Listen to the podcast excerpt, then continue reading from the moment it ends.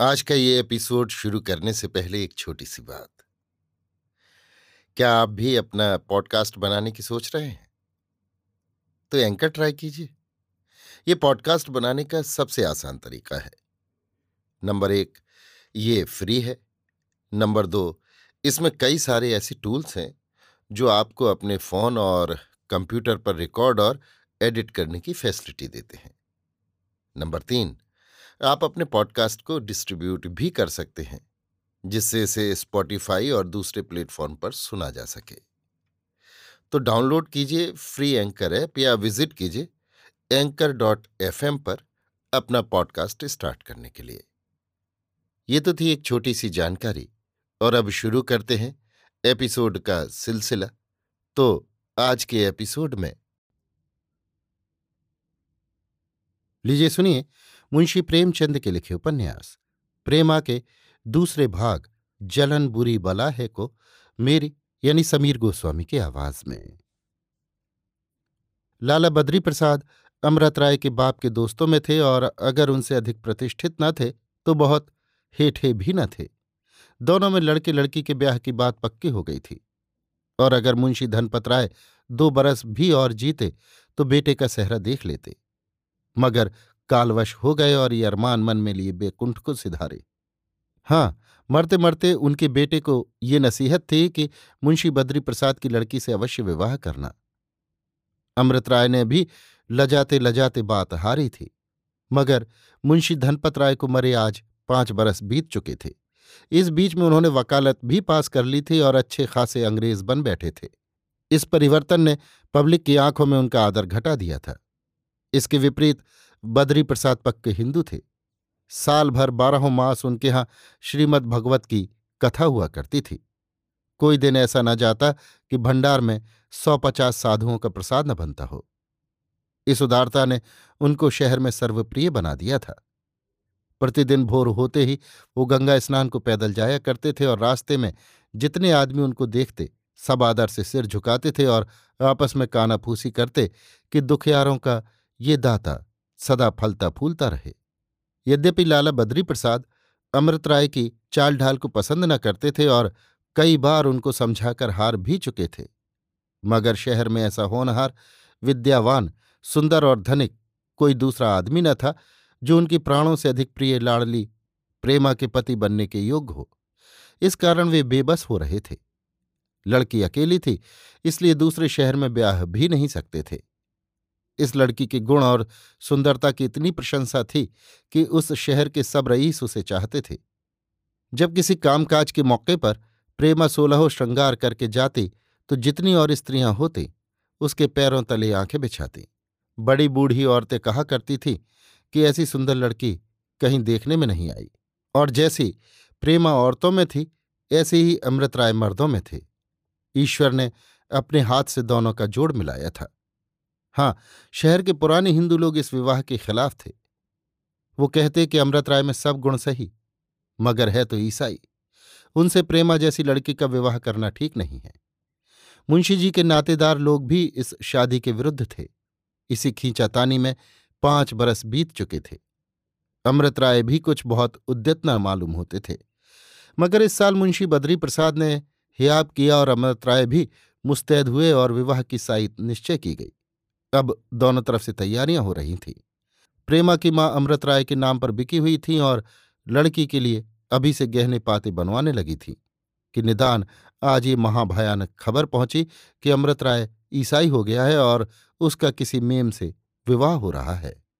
इस खबर ने मुंशी जी के दिल पर वही काम किया जो बिजली किसी हरे भरे पेड़ पर गिरकर करती है। वे बूढ़े तो थे ही, इस धक्के को न सह सके और पछाड़ खाकर ज़मीन पर गिर पड़े। उनका बेसुध होना था कि सारा भीतर बाहर एक हो गया। तमाम नौकर चाकर अपने पर आए इकट्ठे हो गए और क्या हुआ क्या हुआ का शोर मचने लगा। अब जिसको देखिए यही कहता फिरता है कि अमृत राय ईसाई हो गया है। कोई कहता है कि थाने में रपट करो, कोई कहता है चलकर मारपीट करो। बाहर से दम की दम में अंदर खबर पहुँची, वहाँ भी कोहराम मच गया। प्रेमा की माँ बेचारी बहुत दिनों से बीमार थीं और उन्हीं की जिद थी, बेटी की शादी जहाँ तक जल्द हो जाए अच्छा है।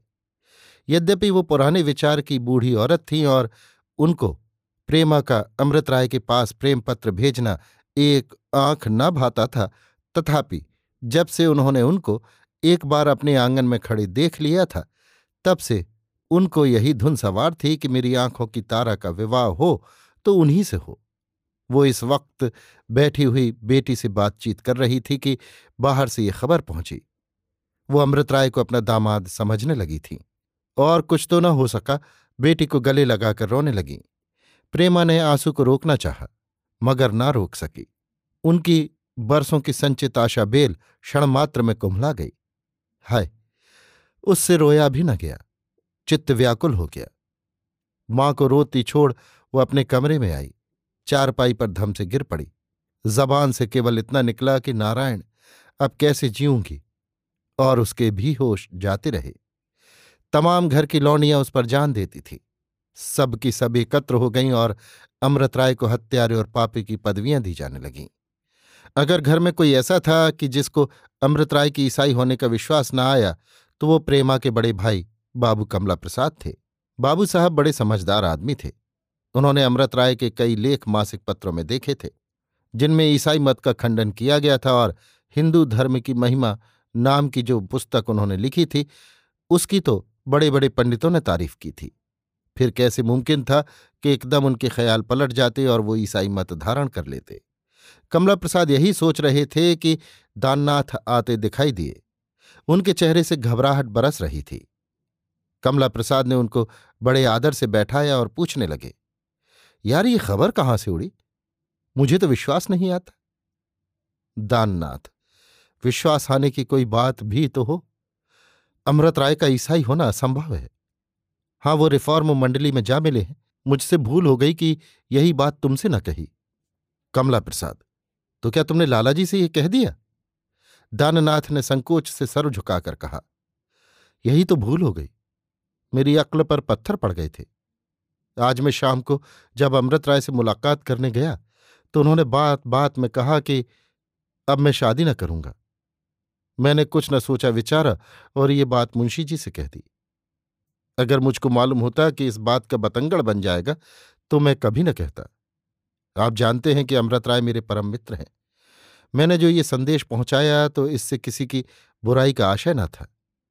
मैंने केवल भलाई की नीयत से ये बात कही थी। क्या कहूँ?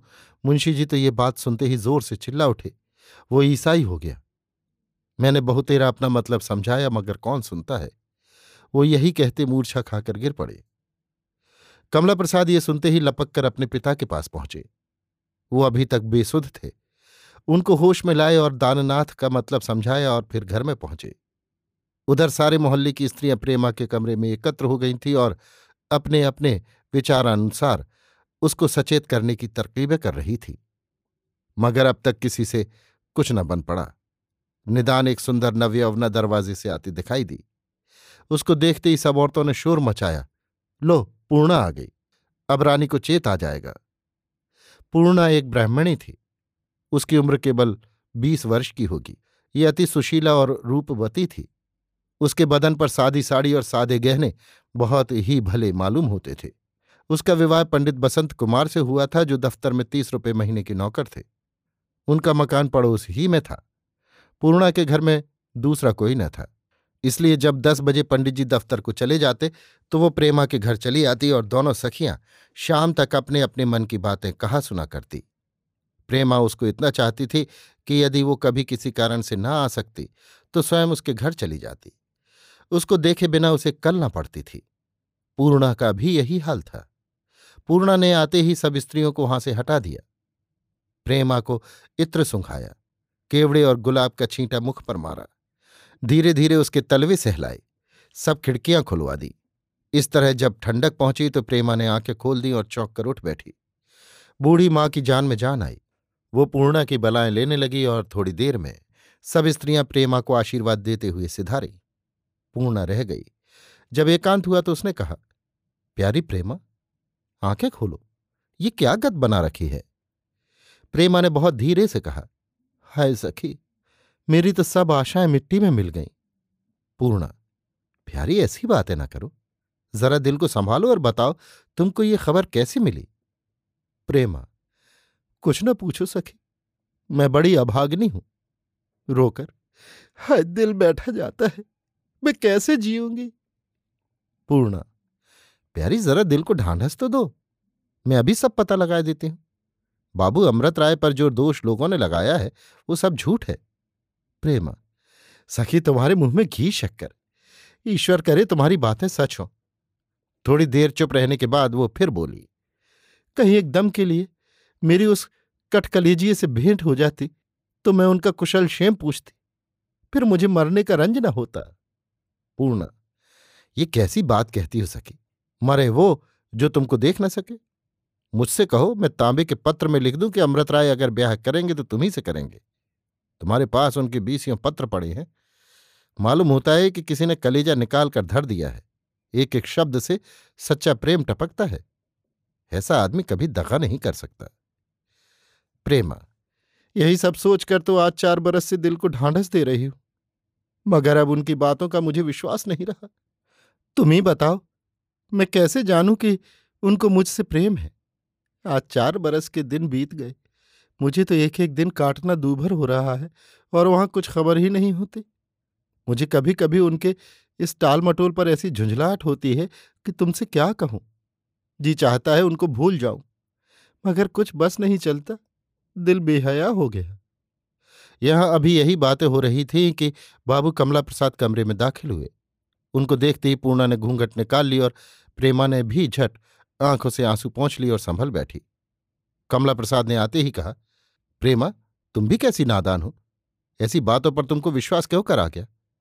इतना सुनना था कि प्रेमा का मुखड़ा गुलाब की तरह खिल गया। हर्ष के मारे आँखें चमकने लगीं। पूर्णा ने आहिस्ता से उसकी एक उंगली दबाई। दोनों के दिल धड़कने लगे कि, देखें, ये क्या कहते हैं? कमला प्रसाद बात केवल इतनी हुई कि घंटा भर हुआ। लालाजी के पास बाबू दाननाथ आए हुए थे।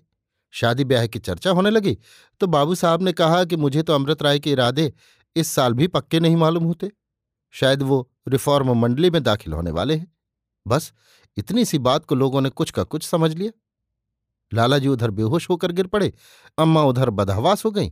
अब जब तक उनको संभालूं कि सारे घर में कोलाहल होने लगा। ईसाई होना क्या कोई दिल लगी है? और फिर उनको इसकी ज़रूरत ही क्या? पूजा पाठ तो वो करते ही नहीं। बंगले में रहते, बावरजी का पकाया खाते ही हैं, छूत विचार मानते ही नहीं। तो उन्हें क्या कुत्ते ने काटा है कि अपना मत छोड़कर नक्कू बने?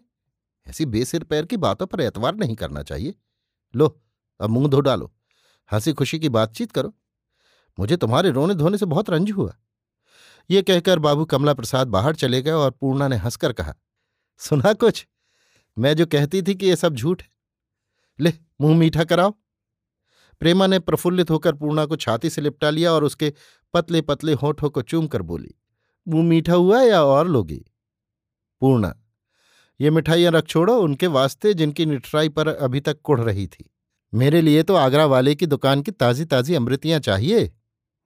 प्रेमा अच्छा अब कि उनको चिट्ठी लिखूँगी तो लिख दूँगी कि पूर्णा आपसे अमृतियाँ मांगती है। पूर्णा, तुम क्या लिखोगी? हाँ मैं आज का सारा वृतांत लिखूँगी। ऐसा ऐसा बनाऊँगी कि तुम भी क्या याद करो। सारी कलई खोल दूँगी। प्रेमा, लजाकर। अच्छा रहने दीजिए सब दिल लगी। सच मानो पूर्णा, अगर आज की कोई बात तुमने लिखी तो फिर मैं तुमसे कभी न बोलूँगी। पूर्णा, बोलो या ना बोलो, मगर मैं लिखूँगी ज़रूर। इसके लिए तो उनसे जो चाहूँगी ले लूँगी। बस इतना ही लिख दूँगी कि प्रेमा को अब बहुत न तरसाइए। प्रेमा, बात काटकर। अच्छा लिखिएगा तो देखूँगी। पंडित जी से कहकर वो दुर्गत कराऊं कि सारी शरारत भूल जाओ मालूम होता है उन्होंने तुम्हें बहुत सर चढ़ा रखा है। अभी दोनों सखियाँ जी भर खुश न होने पाई थीं कि उनको रंज पहुँचाने का फिर सामान हो गया। प्रेमा की भावज अपनी ननद से हरदम जला करती थी। अपने सास ससुर से, यहाँ तक कि अपने पति से भी क्रुद्ध रहती कि प्रेमा में ऐसे कौन से चाँद लगे हैं कि सारा घराना उस पर निछावर होने को तैयार रहता है। उनका सब आदर क्यों करते हैं? मेरी बात तक कोई नहीं पूछता। मैं उनसे किसी बात में कम नहीं हूँ। गोरेपन में, सुंदरता में, श्रृंगार में मेरा नंबर उनसे बराबर बढ़ा चढ़ा रहता है। हाँ वो पढ़ी लिखी है। मैं बौरी, इस गुण को नहीं जानती। उन्हें तो मर्दों से मिलना, नौकरी चाकरी करना है। मुझ बेचारी के भाग्य में तो घर का काम काज करना ही बदा है। ऐसी निर्लज लड़की, अभी शादी नहीं हुई, मगर प्रेम पत्र आते जाते हैं, तस्वीरें भेजी जाती हैं। अभी आठ नौ दिन होते हैं कि फूलों के गहने आए हैं। आँखों का पानी मर गया है और ऐसी कुलवंती पर सारा कुनबा जान देता है। प्रेमा उसके ताने और उसकी बोली ठोलियों को हँसी में उड़ा दिया करती और अपने भाई की खातिर भावच को खुश रखने की फ़िक्र में रहती थी। मगर भाभी का मुँह उससे हरदम फूला ही रहता। आज उन्होंने ज्यों ही सुना कि अमृत राय ईसाई हो गए हैं तो मारी खुशी के फूली न समाई। मुस्कराते, मचलते, मटकते प्रेमा के कमरे में पहुँचे और बनावट की हँसी हंसकर बोले क्यों रानी? आज तो बात खुल गई। प्रेमा ने यह सुनकर लाज से सर झुका लिया, मगर पूर्णा बोली। सारा भांडा फूट गया। ऐसी भी क्या कोई लड़की मर्दों पर फिसले? प्रेमा ने लजाते हुए जवाब दिया, जाओ, तुम लोगों की बला से, मुझसे मत उलझो। भाभी, नहीं नहीं, दिल लगी की बात नहीं। मर्द सदा के कठकलेजी होते हैं। उनके दिल में प्रेम होता ही नहीं। उनका जरा सा सर धमके तो हम खाना पीना त्याग देती हैं। मगर हम मर ही क्यों न जाएँ? उनको जरा भी परवाह नहीं होती। सच है, मर्द का कलेजा काठ का। पूर्णा, भाभी तुम ठीक कहती हो। मर्दों का कलेजा सचमुच काठ का होता है। अब मेरे ही यहाँ देखो, महीने में कम से कम दस बारह दिन उस मुए साहब के साथ दौरे पर रहते हैं। मैं तो अकेली सुनसान घर में पड़े पड़े कराहा करती हूँ। वहाँ कुछ खबर ही नहीं होती। पूछती हूँ तो कहते हैं रोना गाना औरतों का काम है। हम रोए गाएँ तो संसार का काम कैसे चले? भाभी, और क्या? संसार अकेले मर्दों ही के थामे तो थमा है। मेरा बस चले तो इनकी तरफ़ आँख उठाकर भी न देखो। अब आज ही देखो। बाबू अमृत राय का कर्तव्य खुला तो रानी ने अपनी कैसी गद बना डाली? मुस्कुराकर, इनके प्रेम का तो ये हाल है, और यहाँ चार वर्ष से हीला हवाला करते चले आते हैं। रानी नाराज़ न होना। तुम्हारे खत पर खत जाते हैं, मगर सुनती हूँ, वहाँ से विरले ही किसी खत का जवाब आता है। ऐसे निर्मोहियों से कोई क्या प्रेम करे? मेरा तो ऐसों से जी जलता है। क्या किसी को अपनी लड़की भारी पड़ी है कि कुएँ में डाल दे? भला से कोई बड़ा मालदार है, बड़ा सुंदर है, ऊँची पदवी है, मगर जब हमसे प्रेम ही न करे तो क्या हम उसकी धन दौलत को लेकर चाटे? संसार में एक से एक लाल पड़े हैं, और प्रेमा जैसी दुल्हन के वास्ते दूल्हों का काल? प्रेमा को ये बातें बहुत बुरी मालूम हुई, मगर मारे संकोच के कुछ बोल न सकी। हाँ, पूर्णा ने जवाब दिया, नहीं भाभी, तुम बाबू अमृत राय पर अन्याय कर रही हो। उनको प्रेमा से सच्चा प्रेम है। उनमें और दूसरे मर्दों में बड़ा भेद है। भाभी, पूर्णा मुँह ना खुलवा। प्रेम नहीं, पत्थर करते हैं। माना कि वे बड़े विद्या वाले हैं और छुटपने में ब्याह करना पसंद नहीं करते, मगर अब तो दोनों में कोई कम से नहीं है। अब क्या बूढ़े होकर ब्याह करेंगे? मैं तो सच कहती हूँ, उनकी ब्याह करने की चेष्टा ही नहीं है। टाल मटोल से काम निकालना चाहते हैं। यही ब्याह के लक्षण है कि प्रेमा ने जो तस्वीर भेजी, वो टुकड़े टुकड़े करके पैरों तले कुचल डाली। मैं तो ऐसे आदमी का मुँह भी ना देखूँ। प्रेमा ने अपनी भावच को मुस्कुराते हुए आते देखकर ही समझ लिया था कि कुशल नहीं है। जब ये मुस्कुराती हैं तो अवश्य कोई ना कोई आग लगाती है। वो उनकी बातचीत का ढंग देखकर सहम जाती थी कि देखें, ये क्या सुनावनी सुनाती हैं। भाभी की ये बात तीर की तरह कलेजे के पार हो गई। हक्का बक्का उनकी तरफ़ ताकने लगी, मगर पूर्णा को विश्वास न आया। बोली, ये क्या अनर्थ करती हो भाभी? भैया अभी आए थे, उन्होंने इसकी कुछ भी चर्चा नहीं की? मैं तो जानती हूँ कि पहली बात की तरह ये भी झूठी है। यह असंभव है कि वो अपनी प्रेमा की तस्वीर की ऐसी दुर्गत करे। भाभी, तुम्हारे मन को मैं क्या करूँ? मगर ये बात तुम्हारे भैया खुद मुझसे कह रहे थे। और फिर इसमें बात ही कौन सी है? आज ही अपनी तस्वीर मंगा भेजो। देखो क्या जवाब देते हैं। अगर ये बात झूठी होगी तो अवश्य तस्वीर भेज देंगे। या कम से कम इतना तो कहेंगे कि ये बात झूठी है। अब पूर्णा को भी कोई जवाब न सूझा। वो चुप हो गई। प्रेमा कुछ न बोली। उसकी आँखों से आंसुओं की धारा बह निकली। भावज का चेहरा ननद की इस दशा पर खिल गया। वो अत्यंत हर्षित होकर अपने कमरे में आई। दर्पण में मुँह देखा और आप ही आप मग्न होकर बोली, ये घाव अब कुछ दिनों में भरेगा? अभी आप सुन रहे थे मुंशी प्रेमचंद के लिखे उपन्यास। प्रेमा के दूसरे भाग, जलन बुरी बला है को मेरी यानी समीर गोस्वामी की आवाज़ में।